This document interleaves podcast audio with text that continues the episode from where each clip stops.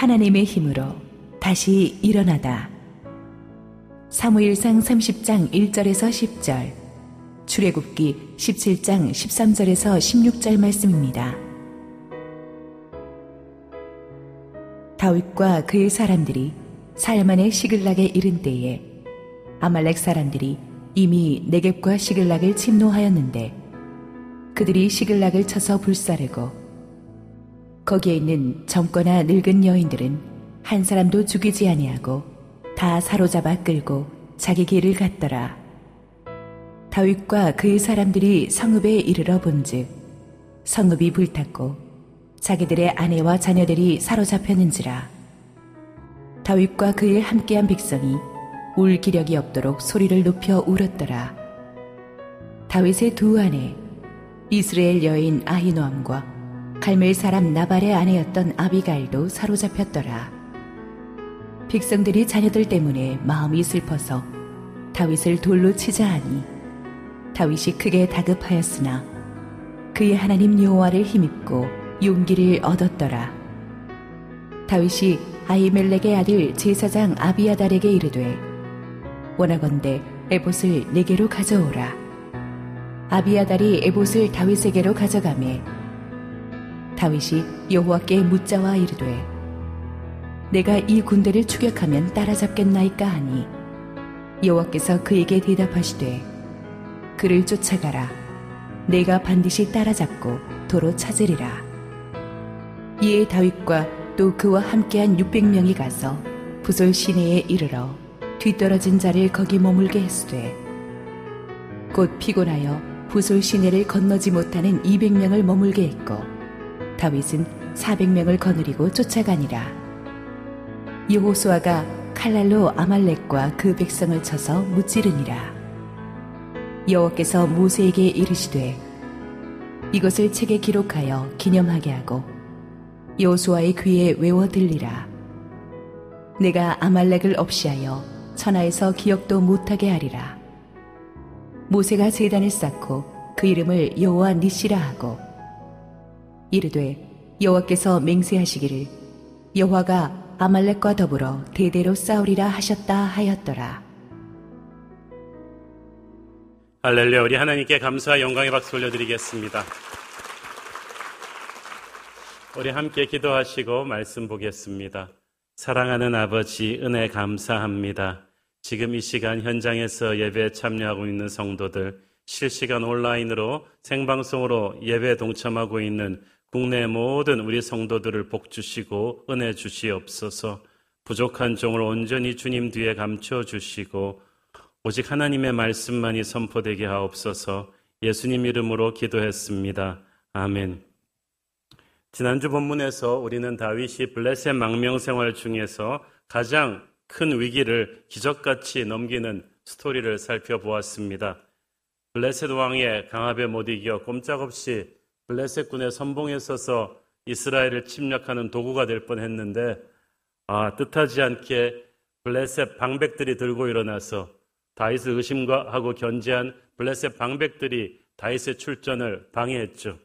하나님의 은혜였죠. 그래서 하나님께서는 때로는 악한 자들을 사용하셔서 우리에게 이렇게 살 길을 열어 주시곤 하십니다.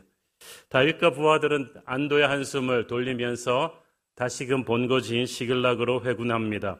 전장터인 아벡에서 이 시글라까지 한 100km 정도 되는 거리입니다.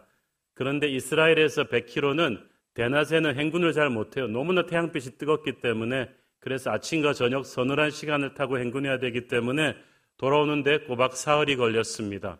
처음에 전쟁터로 출정하기 위해서 시글락에서 전쟁터까지 사흘, 오는데 또 사흘, 중간에 하루 정도 잡아서 꼬박 집 떠난 지 일주일 정도 지난 뒤에 돌아오게 되는 것인데 집에 돌아오면서 사람들은 기대에 벅찼습니다. 아, 이제 집에 돌아가면 사랑하는 아내와 자녀들이 반가운 얼굴로 김치찌개 끓여놓고 우리를 맞아주겠지. 그러면서 이렇게 돌아오고 있는데, 아, 청천벽력 같은 일이 터졌습니다.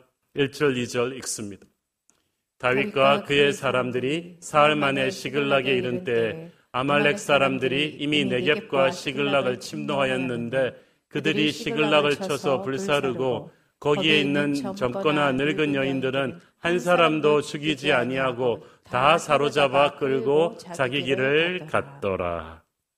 다윗과 부하들이 집을 비운 사이에 사막의 약탈자 아말렉 족속들이 그들의 본거지를 급습했습니다. 이 아말렉 족속이 누구냐 하면은 저 그 에서의 후손인데 어릴 때부터 태어나서 전쟁 연습밖에 안 한 이리 때 같은 싸움꾼들입니다. 그래서 그들은 양을 치는 것도 아니고 농사하는 것도 아니고 순전히 다른 유목민들과 상인들과 농부들을 공격해서 약탈해서 먹고 사는 사막의 약탈자들이었어요. 그들이 다윗이 집을 비운 틈을 타서 들이쳐서 모든 재물을 다 빼앗고 집들은 다 불태우고 다윗과 부하들의 처자식 식솔들을 전부 다 어, 이렇게 포로로 끌고 간 것입니다. 원래 아말렉 족속은 4, 500년 전부터 출애굽한 이스라엘 백성들도 항상 광야길에서 아말렉이 뒤에서 피곤하고 지칠 때 급습하곤 했습니다.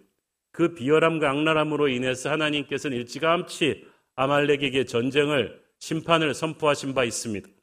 출애굽기 17장 16절 이르되 여호와께서 맹세하시기를 여호와가 아말렉과 더불어 대대로 싸우리라 하셨다 하였더라. 자, 블레셋과 아말렉 그러니까 블레셋과 이스라엘의 전쟁만 생각하고 있던 다윗에게는 부방에서 자신의 본거지가 아말렉 같은 생각지도 못했던 제3의 세력에게 집비운 사이에 급습당할 것은 정말 예측하지 못했습니다. 위기는 항상 우리의 허를 찌르죠. 아말렉은 우리의 대적 마귀를 상징합니다. 마귀는 교활하고 지독합니다. 우리가 예측하고 있는 것이 아니라 예측하고 있지 않는 우리가 가장 약하고 지치고 힘들 때 우리의 후방을 공격해 버립니다.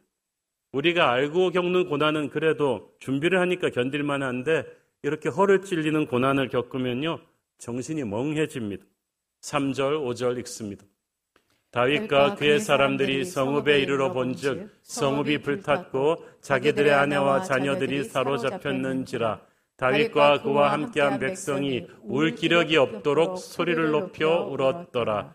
다윗의 두 아내 이스라엘 여인이 아이노임과 갈멜 사람 나발의 아내였던 아비가일도 사로잡혔더라.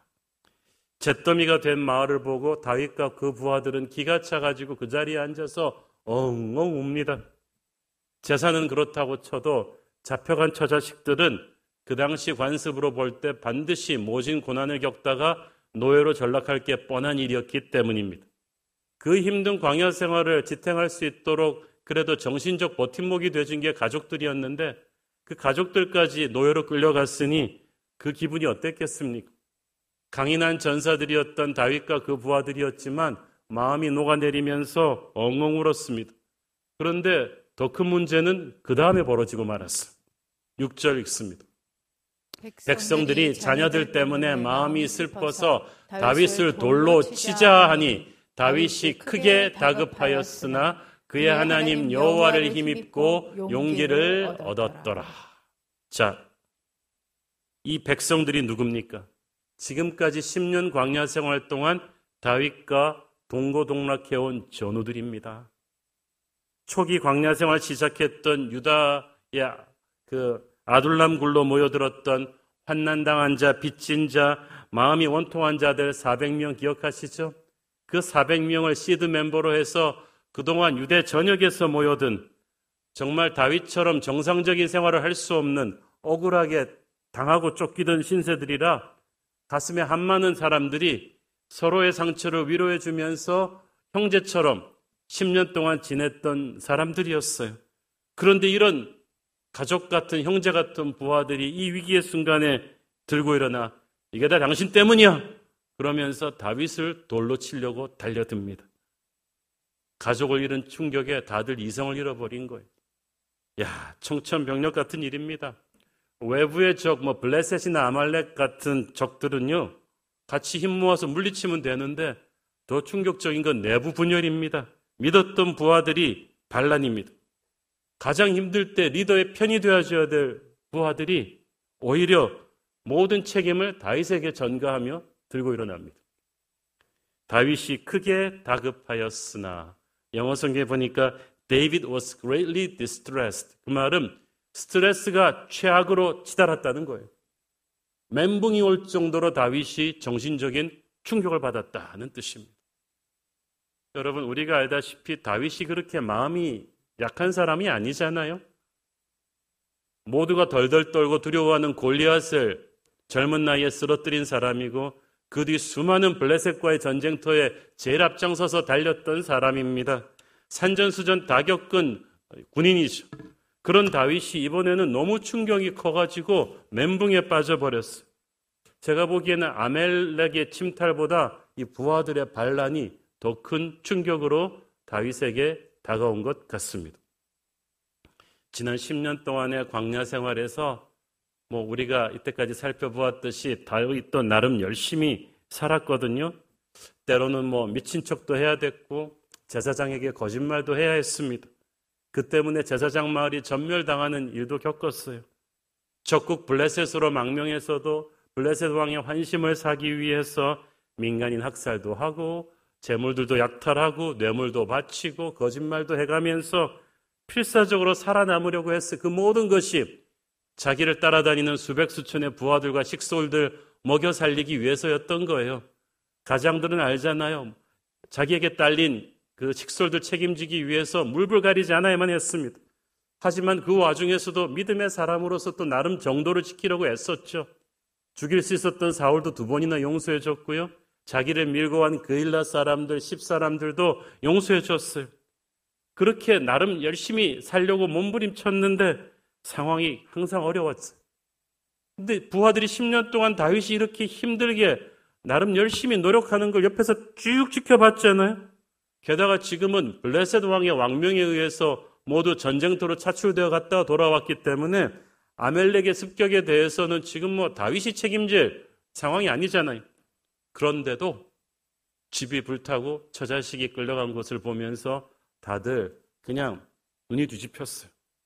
상처하고 분노한 사람은 반드시 희생양을 찾습니다. 특히 영적으로 미성숙한 사람들일수록 책임 전가를 잘하죠. 그래서 그들은 모든 책임을 다윗에게 돌렸습니다. 당신 때문이야. 당신만 믿고 따라왔는데 이거 어떡할래? 그러면서 돌을 들고 다윗을 치려고 했어요. 지금 다윗의 아내들도 붙잡혀갔기 때문에 다윗도 위로가 필요한데 아, 위로는커녕 모든 책임을 다윗에게 짊어지고 당신이 책임지라고 목숨으로 책임지라고 달려듭니다. 성경에서는 얘기하지 않지만 저는 이때 마귀가 달라붙어서 상황을 더 악화시켰을 것이라고 생각합니다. 마귀가 반역의 영이거든요. 거짓의 영이거든요. 형제들을 이간질하고 분열시키고 상처와 분노를 증폭시키는 일의 전문가입니다. 교회가 조그만 문제가 있어도 마귀는 그것을 아주 크게 불려버리죠. 가족을 잃고 분노한 이 부하들의 마음을 막 격동시켜서 다윗에게 칼날을 겨누게 만들었을 것입니다. 믿음의 공동체 내에서 지도자와 따르는 백성들 간의 오해와 거짓과 갈등이 폭발할 때는 반드시 그 배후에 마귀의 역사가 있습니다. 그래서 우리가 힘들수록 기도하며 이걸 영적으로 분별해야 되는 거예요. 어쨌든 다윗에게 있어서 아멜렉 침탈에 이어서 부하들의 반란은 실로 엄침대 덮친 격이었습니다. 사울이 자기를 미워하는 것까지도 참았지만 그 사울의 추격을 피해서 함께 눈물의 세월을 같이 한 부하들이 이제 자기를 죽이려고 할 때는 다윗이 정말 인간에 대한 모든 회의가 느껴지는 순간이었을 것입니다.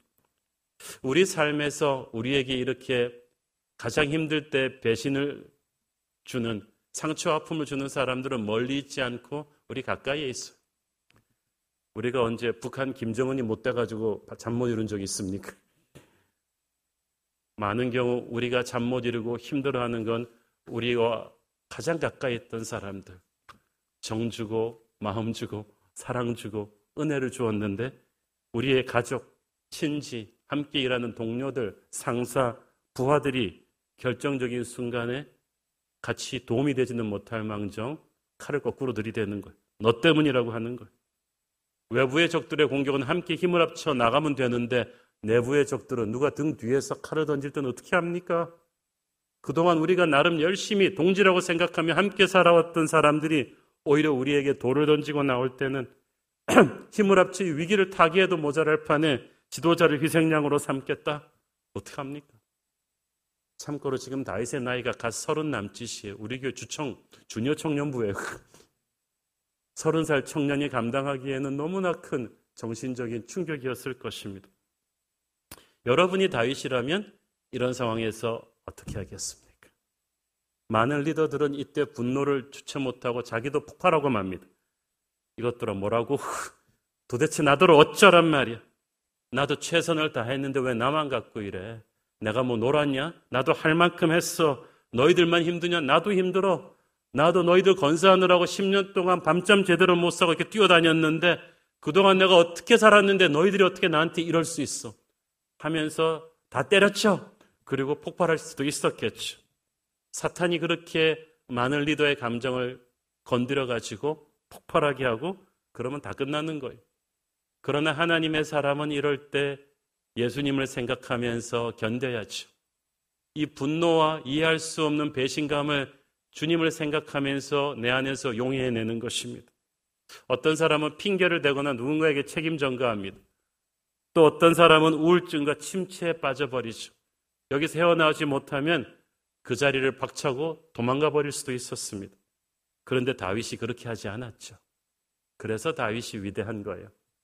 다시 한번 6절 마지막 부분 봅니다. 다윗이 크게 다급하였으나 어떻게 했다고요? 그의 하나님 여호와를 힘입고 용기를 얻었더라. 아멘. 이게 오늘의 본문의 핵심 구절이에요. But David found strength in the Lord his God. 크게 다급하였지만 하나님으로 인해서 일어났다는 거예요. 다윗의 위대한 점, 인생이 아무리 코너에 몰려도, 몰려도 다윗은 딴 데로 도망가지 않아요. 엎어져도 항상 하나님 앞에 와서 엎어져요. 그래서 하나님이 일으킬 수 있는 사람이 다윗이었습니다. 저와 여러분도 그렇게 하기를 바랍니다. 자기에게 칼을 들이대는 부하들로부터 떨어져서 다윗은 주님 앞에 털썩 엎드렸을 것입니다. 20여 년 전에 IMF가 터졌죠. 그리고 IMF 터지고 나서 몇 년 동안 한국 사회는 그 후폭풍을 겪었습니다. 그때 한국 교회 본당에는요 희한한 일들이 많았습니다. 대낮에 대낮에 양복 입은 남자들이 서류 가방 들고 교회 본당에 와서 멍하니 하루 종일 앉아서 기도하는 모습들이 많이 보일 수 있었어요. 어떤 사람은 쿡쿡 눈물을 삼키면서 앉아서 웁니다. 남자들이. 왜 그랬겠어요? 정리해고 당했는데 차마 집에다 얘기를 못 한 거예요.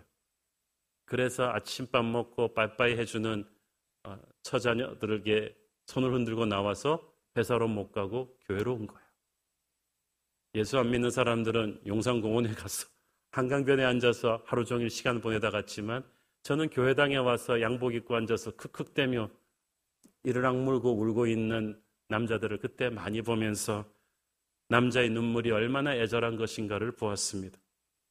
이 자리에 마이크를 한번 쫙 돌려보면 우리들도 다 그런 인생의 절망의 순간들에 누구한테 얘기는 못하고 오직 하나님 앞에 와서 엎어져서 울어본 경험들이 있을 것입니다.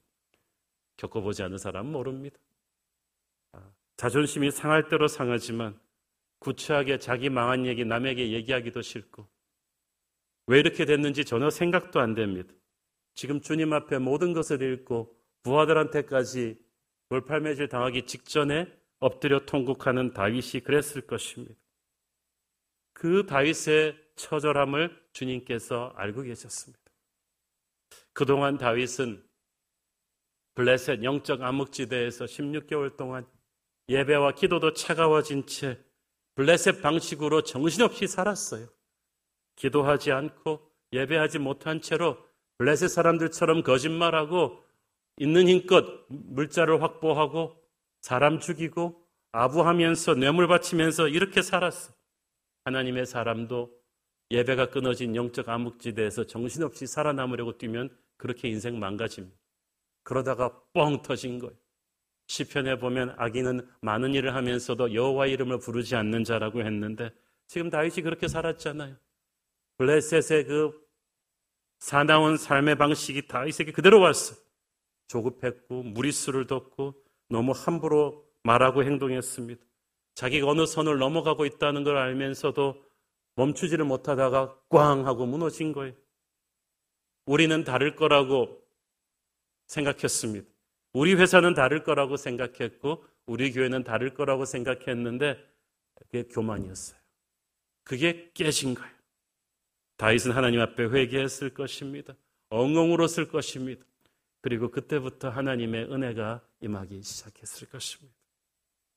10년 광야 도망자 생활을 하면서 다윗 안에는 자기도 모르게 블레셋적인 요소들, 세상의 독성들이 많이 쌓였어요.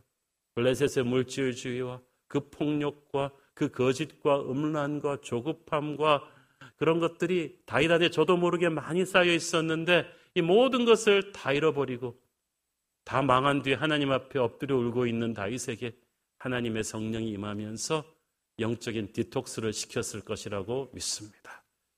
그래서 하나님 앞에서 엎드릴 때 하나님은 지금도 우리에게 영적 디톡스를 시켜주세요. 사탄은 그동안 우리 안에 쌓여 있던 영적인 독성을 통해서 얼마나 많은 사람에게 상처를 줬겠어요. 목회자가 이 영혼의 독성을 해결하지 못하고 설교하면요, 교인들한테 독을 먹이는 거예요. 장로 집사님들이 영혼의 독성을 해결하지 못하고 사역하면요, 사역하면서 사람들을 시험 들게 해요. 성가대가 영적인 독성을 해결하지 못하고 찬양하면 그 찬양 듣는 사람에게 시험이 들어요. 하나님의 일을 많이 하는 게 중요한 게 아니라 우리의 영혼에서 블레셋적인 요소들이 디톡스 돼야 됩니다. 우리가 그동안에 너무 블레셋식으로 살았잖아요. 상처를 너무 많이 주고받았어요. 너무 똑똑하고, 너무 예민하고, 너무 조급하고, 너무 판단이 세고, 너무 교만해지고, 너무 침체되는 걸 왔다 갔다 하고, 남 무시하고 무시당하고, 논리는 있는데 사랑은 없고, 이제 하나님은 우리가 더 이상 그렇게 블레셋식으로 살기를 원치 않으십니다. 그 모습은 다윗의 모습이 아니었어요. 다윗이 통곡하며 엎드릴 때 하나님이 그 영혼의 독소들을 씻어내셨을 것입니다.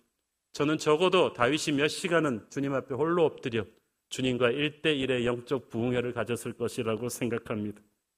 하나님의 사람에게 이 시간이 얼마나 중요한지 몰라요.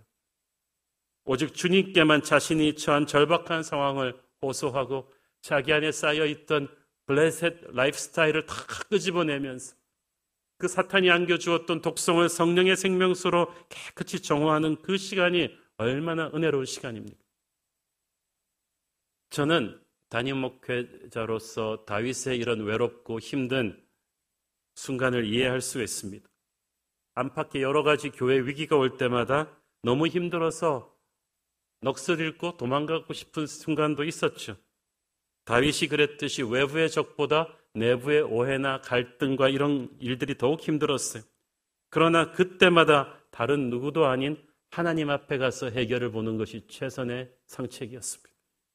회복은 항상 주님의 임재 앞에서만 이루어질 것입니다. 그래서 엎어져도 주님 앞에만 엎어져야 돼요. 주님과 일대일 부흥회를 통해서 하나님께서 다윗을 다시 일으키셨어요.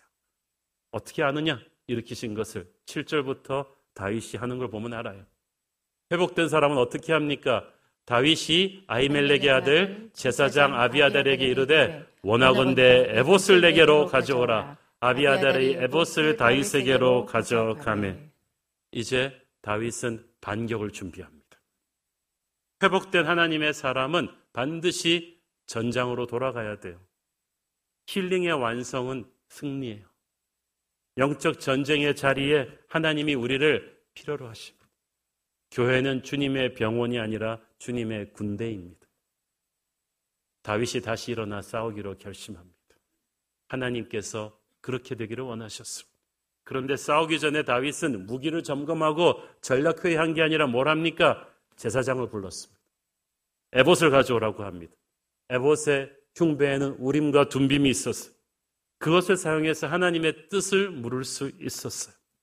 다윗은 전략회의를 짠 게 아니라 하나님의 뜻을 묻고 결정하기로 결심한 거예요. 달라졌어요. 8절 읽습니다. 다윗이 여호와께 묻자 이르되 내가 이 군대를 추격하면 따라 잡겠나이까 하니 여호와께서 그에게 대답하시되 그를 쫓아가라 네가 반드시 따라잡고 도로 찾으리라. 여러분 블레셋 망명 생활 중에 다윗이 처음으로 기도하는 순간입니다. 처음으로 기도하는 순간. 이때까지 블레셋 생활을 하면서 힘든 일이 많았지만 다윗은 다 블레셋적 방식으로 살아남으려고 했어요. 기도 빼고 다 했어요. 뇌물도 주고 거짓말도 하고 약탈도 하고 몸부림을 쳤어요. 열심히 살아서 그렇지만 열심히 산다고 되는 게 아니에요. 광야는 그냥 열심히 버틴다고 되는 게 아니라 기도하면서 버텨야 되는 거예요. 처음으로 다윗이 기도하기 시작했습니다. 왜? 망했으니까. 그래서 한번 망하는 것도 은혜라는 거예요. 그때부터 회의만 하던 사람이 기도하기 시작해요. 생각만 하던 사람이 기도하기 시작한 거예요. 이제 생존 본능이 아니라 기도하는 사람이 되었어요. 다윗이 달라졌어요.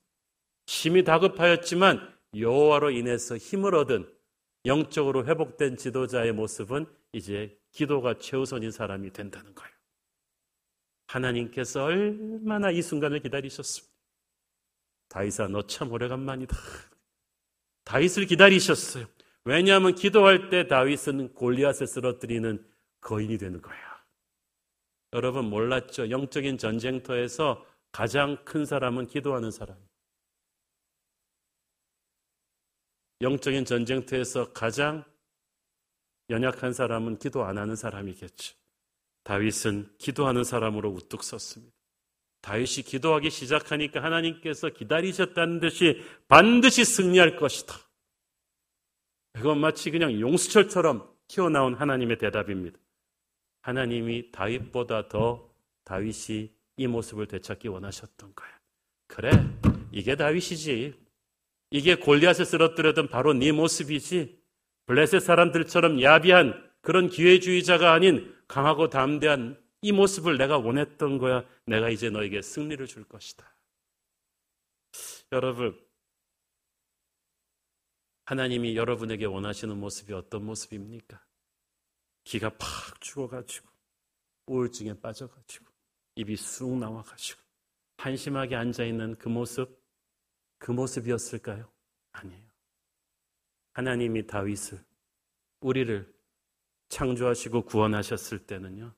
우리가 독수리처럼 비상하기를 원하시는 거예요. 우리가 새벽을 깨우는 증인이 되기를 원하셨어요. 일어나 빛을 발하라고 악한 세력을 묶고 하나님의 나라를 선포하는 주님의 아름다운 향기가 되라고 그 지역에서 그 분야에서 왕 같은 제사장이 되라고 부르셨던 거예요. 다윗처럼 우리가 한번 죽 섰어요, 그냥. 연약해서 실수를 했어요. 그렇지만 절망할 때가 아닙니다. 우리는 다 잃어버렸지만 하나님이 있기 때문에 다시 시작할 수 있어요. 미국 텍사스 속담에 우유를 아무리 많이 엎질러도 젖소만 붙잡고 있으면 다시 시작할 수 있다는 말이 있어요. 우리가 모든 걸 다 잃었어도 예수님을 붙잡고 있는 손을 다시 힘을 준다면 우리는 일어날 수 있습니다. 뭐 사탄에게 한 방 먹긴 했는데 이제 다시 반격을 시작할 때가 된 거예요. 우리가 하나님의 이름으로 하나님 앞에서 회개하고 용서와 회복을 체험했으면 이제 그 용서와 회복을 우리가 믿음으로 받아들여야 합니다. 승리를 선포해야만 돼요. 상처를 딛고 일어나야 돼요. 힐링의 완성은 승리라고 했죠. 이제부터 승리를 선포하기 시작하십시오. 하나님께서 새 힘을 주실 거예요. 다음 주부터는 다윗의 눈부신 패자 부활전을 보게 될 거예요. 우리 한국말로는 패자를 그냥 똑같이 쓰지만 한자로는 무너질 패자와 으뜸 패자가 다르잖아요. 한때 우리의 잘못으로 우리는 무너진 패자의 패자였지만 예수 이름으로 일어났을 때 우리는 그 누구도 감당하지 못하는 으뜸패의 패자가 될 것입니다. 9절 10절을 보면 다윗이 600명의 부하들을 데리고 추격군을 편성해서 아말렉 부족을 뒤쫓아갑니다. 성경에는 자세히 나오지 않지만 여러분 이상하지 않나요? 방금 전까지 다윗을 돌로트로 치료했던 부하들을 갑자기 어떻게 싹 바뀌어가지고 아말렉을 뒤쫓아가는 추격군으로 바뀌었을까요? 성경에 나오지 않지만 제가 상상한 시나리오는 이거예요. 여러분 옛날에 모세가 시내산에 가서 40일 밤낮을 주님 만나고 나왔을 때 기억하시죠? 그의 얼굴에 여호와의 영광이 가득해서 사람들이 감히 가까이 가지를 못했어요. 아무도 모세에게 끽소리도 하지 못했어요. 똑같은 일이 다윗에게 저는 일어날 것이라고 믿습니다. 하나님 앞에 엎드려 회개하고 성령의 임재를 체험하고 나온 다윗이 어깨를 탁 펴고 얼굴을 들고 샥 돌아서니까 전부 다 부하들이 어? 이거 누구지? 갑자기 막 돌들이 우두둑 떨어지기 시작해. 감히 기어오르지 못하는 하나님의 권위가 다윗으로부터 뿜어나오기 시작했을 거야. 여러분, 여러분의 사람에게 권위를 행사하고 싶다면 고함치고 화내고 목소리 높인다 되는 게 아니에요. 여러분이 하나님의 권위 앞에 온전히 엎어지며 그래서 그분의 용서와 회복과 기름 부으심을 온전히 체험하고 나서 돌아서면요. 여러분의 자녀, 부모의 권위에 복종합니다. 여러분의 회사 직원들, 사장님 권위에 복종할 거예요. 순장님들, 순원들이 여러분을 존경해 줄 것입니다. 왜? 하나님의 권위가 여러분 안에 그러니까. 조용히 말해도 태산 같은 권위가 담겨질 거예요. 그래서 달라진 다윗의 모습을 쫙 보면서 부하들이 어 이거 뭐지? 그러면서 누군가 저 사람이야. 골리앗을 쓰러뜨렸던 전설의 영웅이 다시 다윗이네. 하나님의 사람이야. 하나님의 임재가 그에게 있어. 그러면서 다윗이 가자. 한마디 하는데 전부 다 돌 대신 칼을 들고 그를 따라가는 맹호 같은 정예 병사로 거듭나게 된 거야. 지금까지 일이 어려워서 힘든 게 아니었어요. 인간의 힘으로 하나님의 일을 하려니까 힘이 드는 거예요. 그런데 이제 성령의 능력으로 충만해지니까 달라졌어요. 여러분, 순풍에 돛단다는 말이 있죠. 그게 어디서 나온 말이냐 하면은 우리가 바람을 거슬러 항해하거나 바람이 없이 옛날에 돛담배를 항해할 땐 너무나 힘이 들지만 바람을 등에 업고 갈 때는 그냥 미니멈 노력으로 샥 가는 거예요. 하나님의 능력을 힘입은 사람은 그런 거예요. 우리가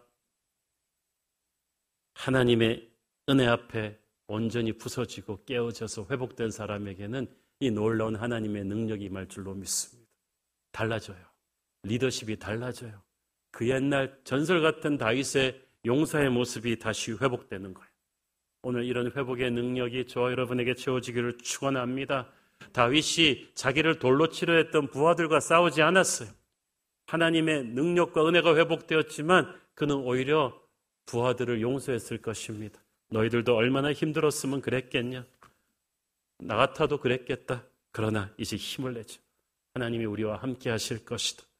용서는 능력이거든요. 내가 하려고 해서 되는 게 아니에요. 하나님의 능력이 임하니까 다윗이 시각이 깨끗해졌어. 우리의 적은 아멜렉이지 우리끼리 싸워서는 안 된다. 우리는 이제 하나가 돼야 된다. 서로 사랑해야 된다. 함께 나가서 아멜렉과 싸우자. 그게 진짜 영적 리더십이죠. 역경 속에서도 반격을 준비하는 다윗의 모습은 너무나 감동입니다. 작년에 개봉된 영화 중에 톰 행크스 주연의 그레이하운드라는 영화가 있었습니다. 미 해군 구축함 그레이하운드의 함정이 된 함장이 된 크라우제는 1942년도 영국과 연합군을 지원하는 전쟁 물자를 실은 37척의 convoy, 그 함대를 이끌고 3대, 세대의 호위함을 이끌고 총지휘관으로 미국을 떠나서 영국 리버풀로 향합니다. 크라우제가 지휘하는 이 구축함의 이름은 그레이하운드 사냥개란 뜻이에요. 대서양 한가운데서 연합군을 공격하는 독일군 잠수함들을 유보트 늑대라고 불렀기 때문에 이 늑대 사냥꾼으로 구축함 이름을 그레이하운드라고 붙인 거예요. 어쨌든 이 크라우제가 이끄는 대함대가 대서양을 건너가는데 이 독일 잠수함들이 늑대 떼처럼 달라붙었어요. 특히 미국이나 영국 양쪽의 공군 지원이 불가능한 대서양 한가운데 이 Black Pit이라는 지역에 있는데 여기서 집중적으로 공격을 해 들어오는 거예요. 크라우제가 한 대를 격침시켰지만 곧이어 나머지 여섯 척의 독일 잠수함 부대가 늑대처럼 따라 붙습니다. 공격이 용이한 밤을 기다렸다가 사방에서 이렇게 기습 공격을 해서 순식간에 일곱 척의 상선이 크라우제의 눈앞에서 침몰합니다. 크라우제가 아끼던 병사들을 비롯한 수많은 부하들이 죽고 구축함의 레이더마저 제대로 작동하지 않습니다. 게다가 독일군 장수함은 영악하게도 아군 구축함 두 대 사이로 들어가서 아군이 서로 공격하게끔 막 유도하기도 했고 사방에 그 어뢰를 가짜 어뢰를 터뜨려서 이 아군이 분별력을 잃게 만들었어요. 게다가 잠수함들을 공격할 폭라가 떨어져 가고 연료까지 바닥에 이르는 최악의 상황에 직면했습니다. 그런데 연합군을 더 힘들게 한 것은 이쪽에 주파수를 파악한 독일군이 영어로 계속해서 교란 방송을 하는 거예요. 아주 음산한 심리 방송을 합니다. 연합군은 들어라. 너희들은 이제 완전히 포위됐다. 너희들의 이름이 그레이하운드 사냥개라고 가소롭구나. 누가 누구를 사냥한다는 것이냐. 우리 독일 잠수함 이리 떼들은 너희들을 하나씩 사냥할 것이고 너희들 한 명도 살아서 영국을 밟지 못할 것이다. 저항은 무의미하다. 안 그래도 힘든데 이 독일군의 이런 교란 방송이 계속 들어오니까 조종실의 선원들이 막 패닉하기 시작합니다. 다들 크라우제 사령관의 얼굴만 바라보고 있는데 다행히 이 크라우제 함장이 심지가 강건한 사람이었습니다. 매일 기도하고 성경을 읽는 크리스천이었습니다. 그는 마음을 침착하게 다잡습니다. 부하들을 격려하고 다독이면서 최대한 빨리 이 지역을 벗어나서 목적지인 영국으로 가자고 합니다.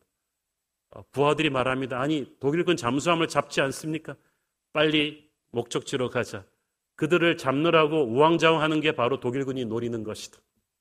그래서 크라우제는 어느 정도 희생을 감수하고 전 함대를 목적지인 영국까지 전속력으로 항해를 시킵니다. 독일 잠수함들은 당황했어요.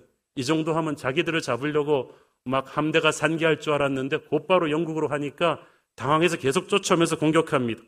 그러나 크라우제는 피해를 최소화하면서 끈질기게 도망가다가 영국군 해역까지 들어가서 영국의 항공기와 구축함들에게 연합전선을 구축해서 다시 독일 잠수함들한테 반격을 가하죠. 그래서 쫓아오는 독일 잠수함들을 거의 다 괴멸시키고 영국에 무사히 도착을 합니다. 저는 그 영화를 보면서 오늘의 본문을 보면서 이 크라우제 함장이 다윗 같다고 생각했습니다.